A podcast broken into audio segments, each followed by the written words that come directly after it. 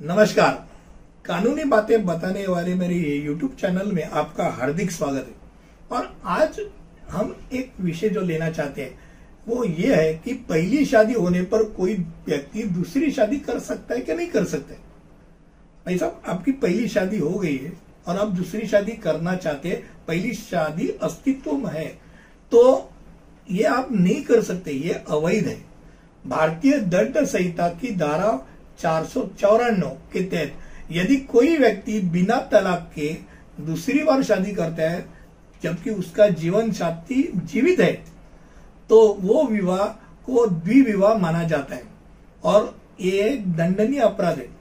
अपने पास द्विभार्यक प्रतिबंध कायदा अस्तित्व में उसके तहत वो शादी नहीं कर सकते धारा 415 के तहत इसके ऊपर शिकायत दर्ज की जा सकती है, जिसमें धोखाधड़ी पर शर्तें प्रदान कर सकते हैं।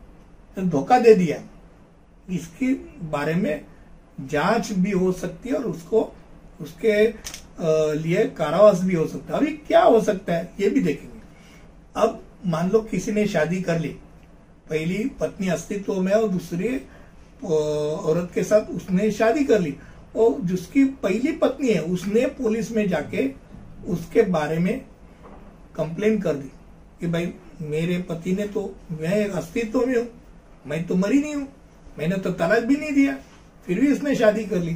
तो ये धोखाधड़ी के लिए और अगर प्रूव कर दिया कि शादी की तो सात साल तक उसकी कारावास की सजा बढ़ा दी सकते थे, प्लस जुर्माना भी हो सकता है, या तो दोनों भी हो सकते हैं।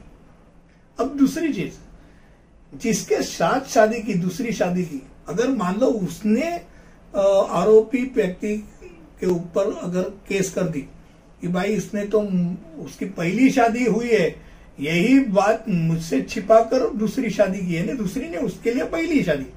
ये उसके पहली शादी शुदा था मुझे मालूम ही नहीं उसने मुझे बताया, मैं फ्रेश हूँ, मैं तो मैं बैचलर हूँ। और बैचलर होने के तहत मैंने शादी की तो मुझे ही धोखाधड़ी की है। तो ऐसे केस में उस आदमी को 10 साल तक की कैद या जुर्माना, या दोनों दंडित हो सकते हैं। यानी पहले में क्या हो गया? पहले, पहली जिसके साथ शादी की, उसने कंप्लेन की थी। अब दूसरे में क्या हो गया? दूसरे में दूसरे जिससे शादी कर रही उसने सेकेंड बार। उस औरत ने बताया कि भाई, मुझे भी उसने फंसाया पहली पत्नी को भी फंसा, मुझे भी फंसाया तो अगर उसने कंप्लेन की तो और सजा हो सकती अब जबकि दूसरी बात अब सोचेंगे कि अगर तलाक में अगर आपका कार्रवाई न्यायालय में प्रलंबित हो तो चाहे वो विवाहित हो या सम्मति का हो तो आप कानूनी रूप से शादी कर सकते हैं क्या? तो नहीं कर सकते, आपको रुकना चाहिए। भाई साहब, आपका एक है कि सहमति से तलाक अगर हो तो सहमति का तलाक होने का जजमेंट और ऑर्डर आने के बाद वो कर सकते हैं। और बाकी केस में, जबकि ए वन साइड हम बोलते डिवोर्स अगर लिया है तो डिवोर्स की ऑर्डर या जजमेंट डिग्री आने के बाद छह महीने तक रुकना पड़ता है। क्यों? तो दोबारा शादी करने के लिए छह महीना क्यों रुकना पड़ता है? तो अपील में जा सकता है। सामने वाला प्रतिपक्ष उसके ऊपर अपील कर सकता है। वो अपील में जाने का वो टाइम फ्रेम जाने के बाद आप शादी कर सकते हैं।